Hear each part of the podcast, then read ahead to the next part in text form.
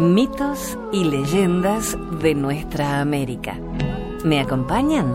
Soy Jenny de Bernardo.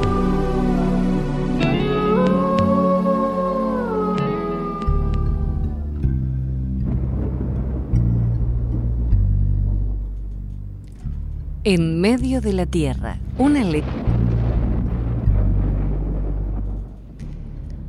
Al principio, la tierra estaba cubierta de agua y todos los seres vivían debajo de ella. Los hombres, los animales, los árboles y las rocas podían hablar. Estaba oscuro debajo de la tierra y las plumas de las águilas se utilizaban como antorchas. Los animales diurnos querían más luz, pero los animales nocturnos, el oso, la pantera y la lechuza, querían la oscuridad. Después de una larga discusión, acordaron jugar al botón y el dedal, y si ganaban los animales del día, habría luz. Pero si ganaban los de la noche, siempre sería oscuro. El juego comenzó. La urraca y las codornices que aman la luz y tienen la vista aguda, miraron hasta que pudieron ver el botón a través de la delgada madera del palo hueco que sirvió de dedal. Esto demostró dónde estaba el botón y en la primera ronda ganaron los hombres. Salió la estrella de la mañana y el oso negro corrió y se ocultó en la oscuridad. Jugaron nuevamente y ganaron los hombres estrella de la mañana creció nítidamente por el este y el oso marrón corrió y se ocultó en un lugar oscuro. Jugaron una tercera vez y ganaron los hombres. La estrella brilló aún más por el este y el león de la montaña se escabulló a lo lejos en la oscuridad. Jugaron una cuarta vez y nuevamente ganaron los hombres. El sol salió por el este y se hizo de día, y la lechuza voló lejos y se ocultó. Aunque había luz, los hombres todavía no podían ver bien ya que estaban bajo tierra. Pero el sol estaba lo suficientemente alto para poder ver a través de un hoyo y descubrir que había otro mundo, esta tierra el sol se lo dijo a los hombres y todos quisieron subir allí. Hicieron cuatro montículos para poder alcanzar el mundo superior. Al este, plantaron en el suelo del montículo toda clase de frutas y moras de color negro. Al sur, hicieron otro montículo y plantaron toda clase de frutas azules. Al oeste construyeron un montículo en el que plantaron frutas amarillas al norte. Plantaron en el montículo frutas de varios colores. Los montículos se convirtieron en montañas y florecieron las plantas, dieron frutos y produjeron moras maduras. Un día, dos niñas ascendieron para buscar moras y recoger flores para adornarse el pelo. Repentinamente, las montañas dejaron de crecer gente se asombró y enviaron a Tornado a conocer la causa. Tornado estuvo en todas partes y buscó en cada rincón. Y por último, encontró a las dos niñas y las llevó de nuevo con los suyos. Pero ninguna de las montañas creció más. Esta es la razón por la cual los muchachos dejan de crecer cuando van con una mujer por primera vez si no lo hicieran nunca, continuarían creciendo. Las montañas dejaron de crecer cuando sus cimas todavía estaban muy alejadas del mundo superior. Sin embargo, la gente trató de llegar hasta él colocando plumas en forma de cruz para hacer una escalera, pero las plumas no pudieron soportar el peso. Hicieron entonces una segunda escalera con plumas más grandes pero nuevamente fueron demasiado débiles. Hicieron una tercera escalera con plumas de águila, pero éstas no pudieron sostener mucho peso. Entonces vino un búfalo y ofreció su hombro derecho, y otros tres también contribuyeron con sus cuernos derechos. Los cuernos sí eran resistentes y con ellos la gente fue capaz de ascender a través del hoyo hasta la superficie de la tierra. Pero el peso de todos esos humanos dobló el cuerno del búfalo, que se había curvado desde el principio. Aquel momento, la gente sujetó el sol y a la luna con la tela de una araña para que no consiguieran irse lejos y los enviaron hacia arriba, hacia el cielo para que dieran luz. Al principio, cuando el agua cubrió la tierra, cuatro tormentas se llevaron las aguas lejos. La tormenta negra sopló hacia el este y se llevó las aguas hacia el océano oriental. La tormenta azul sopló hacia el sur y trasladó las aguas en esa dirección.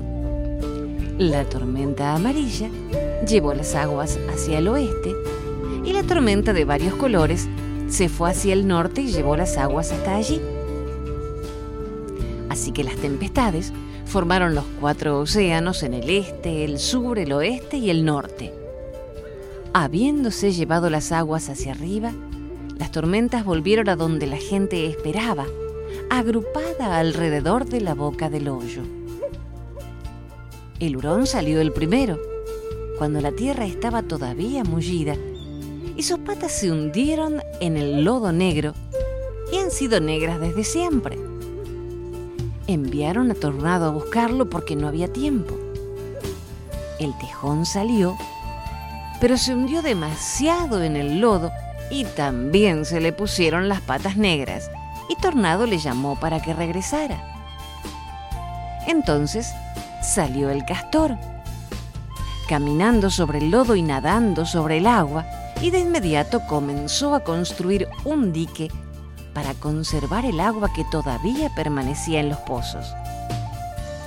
Al ver que no regresaba, Tornado lo buscó y le preguntó por qué no había vuelto porque quise conservar el agua para que la gente pudiese beber, dijo el castor.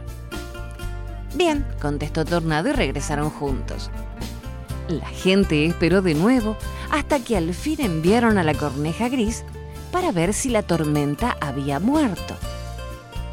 La corneja encontró la tierra seca y muchas ranas, peces y reptiles muertos que yacían sobre el terreno comenzó a recoger sus ojos y no regresó hasta que Tornado lo fue a buscar. La gente se enojó cuando la encontraron comiéndose la carroña y cambiaron su color por el negro. Pero ahora toda la tierra estaba seca, a excepción de los cuatro océanos y del lago en el centro, donde el castor había embalsamado el agua más arriba. Entonces todos los hombres ascendieron a la tierra. Viajaron hacia los cuatro puntos cardinales en donde encontraron los océanos del norte, el sur, el este y el oeste. Y como ellos, cada tribu se detuvo donde quiso. Pero los jicarillas continuaron alrededor del hoyo de donde habían surgido de las profundidades de la tierra. A la tercera vez que dieron la vuelta alrededor del hoyo, el gobernante se molestó y les preguntó a dónde deseaban asentarse. Respondieron, en medio de la tierra. Así que los condujo a un lugar muy cerca de Taos.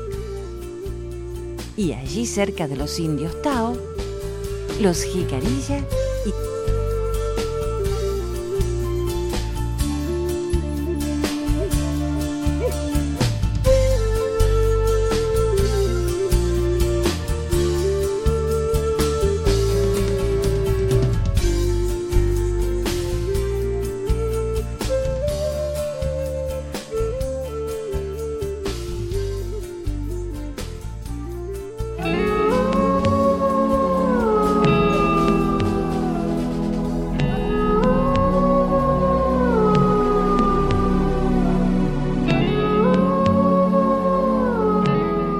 Abrazo de colores. Una leyenda guaraní. Ya no queda en la región ningún anciano que haya presenciado aquello. Sucedió hace tantos años que nadie recuerda quién fue el primero en referir la historia. Tantos que en la tierra habitaban junto a los hombres los hijos del gran Tupá. Y algunos hijos del gran Tupá fueron monstruosos y despiadados, como Boy, la enorme serpiente que habitaba el río. Exigía cada año una doncella para ser entregada en sacrificio. Y aquel año, cuentan, la eligió a Naipí. Naipí con la noche en sus cabellos. Naipí con el alba en su mirada, en sus ojos de almendra y de melaza. Naipí con su sonrisa de orquídea y nube blanca con su piel de cobre y de tersura y su voz de pájaro campana. Ay, el joven Tarobá, cuánto la amaba. Tanto que esa noche, sin mirar peligros, intentó salvarla. Pero Boy los sintió. Escuchó sus voces sobre la canoa que se deslizaba sigilosa por el río el río que hasta entonces gobernaba, el río que era Boy. La fiera serpiente encorvó su lomo y el río se partió en múltiples pendientes y cascadas. La frágil canoa se precipitó al vacío. Cuentan que desde entonces unas inmensas cataratas habitan la región de Iguazú y que Naipí descansa convertida en piedra bajo el salto más alto. Dicen también que Tarobá se transformó en un árbol cuyas ramas intentan acercarse a ella, pero Boy se interpone. Sin embargo, cuando los rayos del sol penetran las aguas cristalinas, un arco iris se extiende poderoso desde la piedra al árbol. Son Tarobaina y Pi que atraviesan los siglos abrazándose. Voy impotente. Nada puede hacer para evitarlo.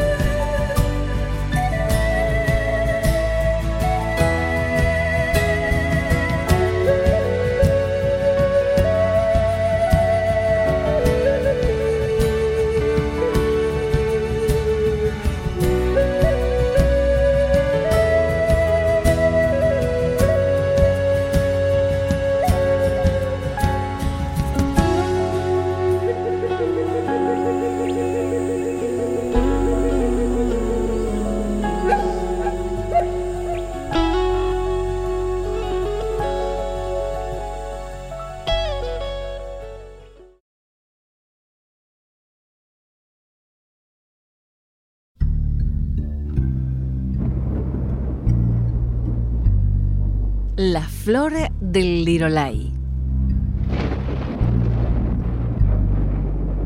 Este era un rey ciego que tenía tres hijos.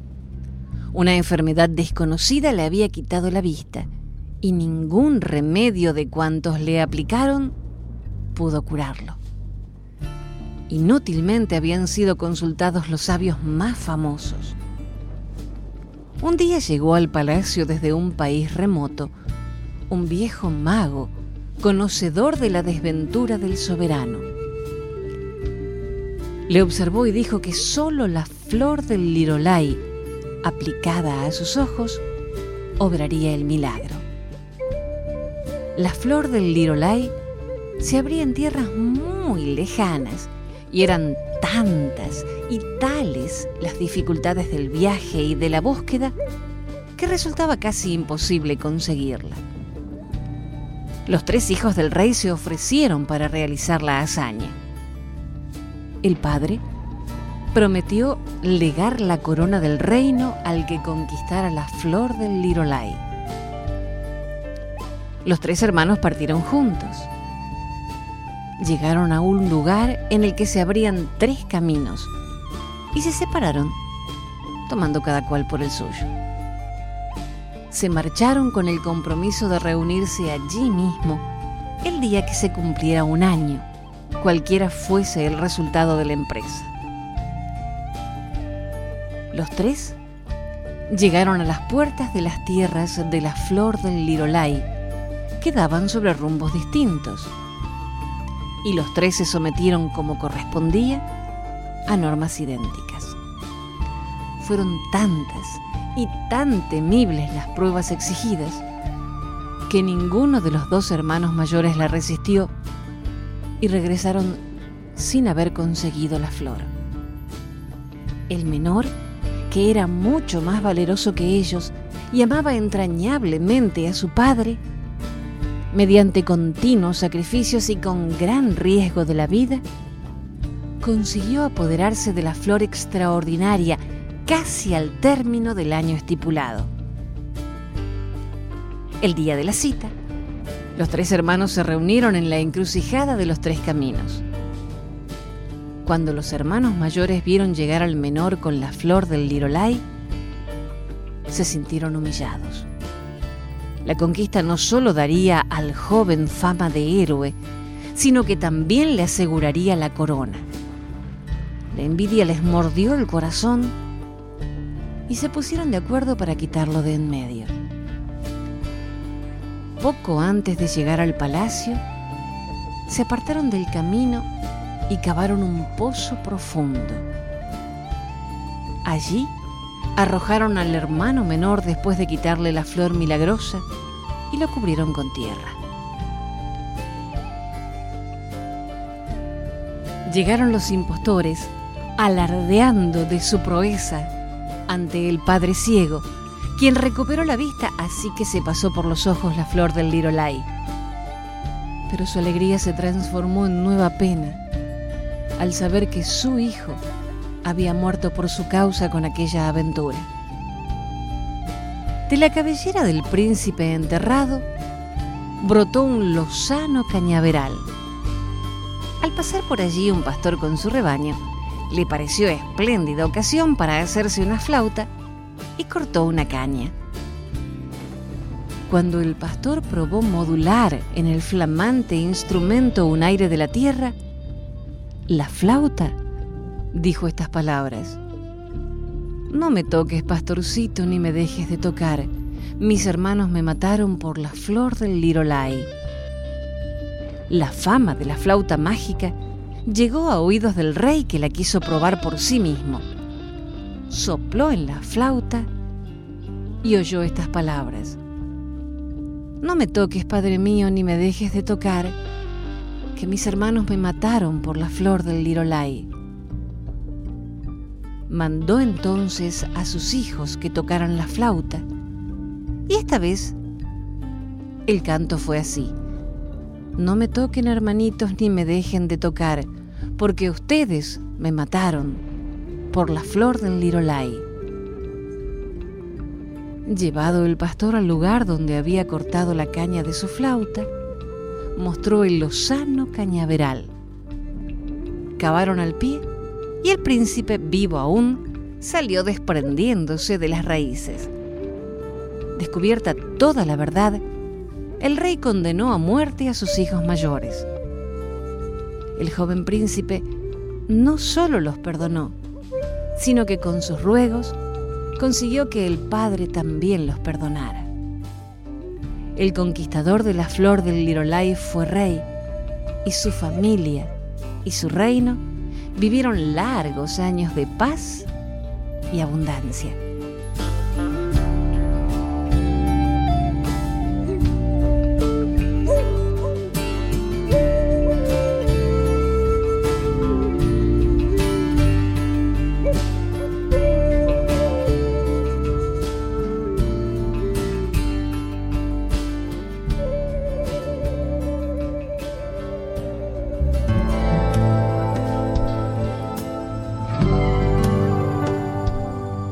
Rayo veloz y lirio florido.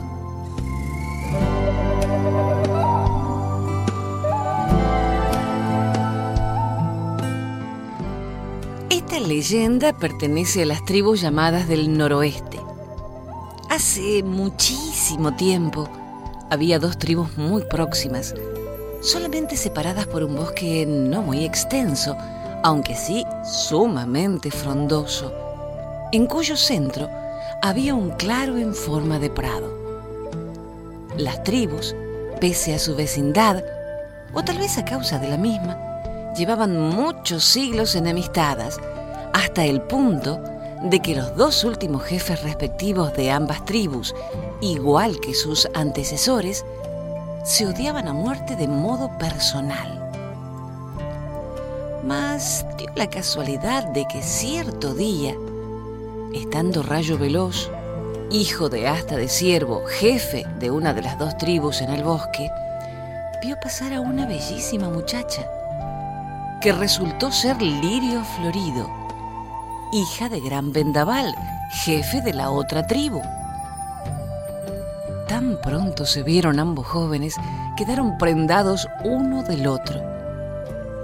Y aquella misma noche, en su primera entrevista celebrada en el claro del bosque, a la luz de la luna, se prometieron amor eterno. Sin embargo, sabían que debido a la enemistad de sus respectivas tribus, su amor era imposible. Rayo Veloz no se conformó, no obstante, con su desdicha y decidió de común acuerdo con su adorada ver a su padre y contarle toda la verdad pidiéndole su bendición. Poco después, Rayo Veloz se hallaba en presencia de Asta de Siervo. Padre mío, debo revelarte algo que deseaba comprendieses en tu infinito amor paternal. Habla, se limitó a gruñir Asta de Siervo. Acto seguido, Rayo Veloz le contó a su severo padre lo relativo a sus amores con Lirio Florido. Al oírle, hasta de siervo montó en cólera. Jamás, jamás consentiré en tamaño desafuero. ¿Casado tú con la hija de mi cruel enemigo? ¿Acaso ignoras que sus indios pisotean nuestros prados? ¿Que irrumpen en nuestros cotos de caza y matan nuestras manadas? No, olvídate de este amor o dejarás de ser hijo mío. Rayo veloz, ante esta andanada proferida con acentos iracundos, sintióse morir en lo más hondo de su alma. Por su parte, Lirio Florido había mantenido con su padre, Gran Vendaval, una escena muy semejante a la anterior. Aquella noche, los dos amantes decidieron unir sus vidas para toda la eternidad en la muerte. Sin titubear ni un solo momento, Rayo Veloz extrajo su puñal de caza del cinto y cortó las venas de las muñecas de su amada, y luego procedió a realizar la misma operación con las suyas. La sangre empezó a gotear primero lentamente y después como dos torrentes de fuego, regando la tierra del claro del bosque. Los dos enamorados no tardaron en caer en tierra, exangües. Cuando sus cuerpos fueron encontrados, las dos tribus prorrumpieron en llantos y lamentos desgarradores, no siendo los menos desdichados los de ambos padres. Sin embargo, la enemistad tribal continuó todavía por unos días, hasta que alguien se dio cuenta, maravillado, que en el claro del bosque, en el mismo lugar donde la sangre de los dos enamorados había empapado el suelo, empezaba a brotar un árbol que, milagrosamente, en unas cuantas semanas adquirió una gran corpulencia. Al tiempo que de su tronco salían dos ramas llenas de hojas, que no tardaron tampoco en entrelazarse profusamente. Naturalmente los chamanes declararon que aquellas dos ramas eran las almas de los dos enamorados, simbolizadas en el árbol. Los dos jefes, hasta de ciervo y gran vendaval, decidieron fumar la pipa de la paz y sellar una nueva amistad que debía ser tan duradera como el amor eterno de rayo veloz y lirio florido.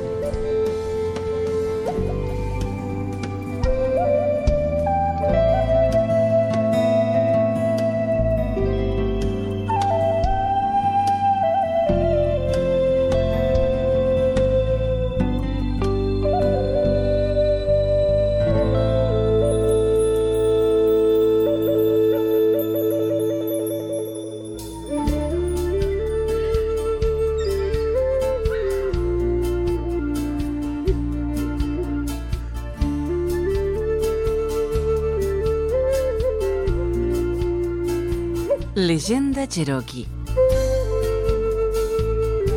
Cuando un muchacho cherokee tenía 14 años, tenía que participar en la ceremonia del paso a ser hombre. Su padre le vendaba los ojos y lo llevaba al bosque.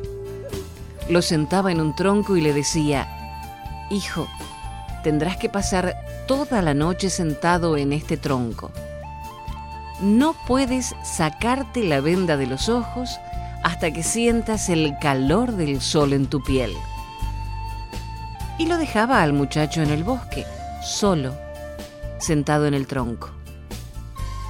Él no podía llorar ni llamar por ayuda. Tenía que estar callado y a pesar de sentir los ruidos de los animales toda la noche, no podía sacarse la venda de los ojos era la única manera de llegar a ser hombre. Finalmente, en la mañana, cuando sentía el calor del sol sobre su piel, entonces se sacaba la venda de los ojos y allí, frente a él, sentado bajo un árbol, estaba su padre. Él había pasado toda la noche cuidando a su hijo. Los cheroquíes mantenían el secreto. Así los niños no sabían que sus padres nunca los dejaban solos en el bosque. Pero se hacían hombres, no por ser fuertes ni por ser valientes, sino porque comprendían en ese instante el significado de la lealtad y la familia.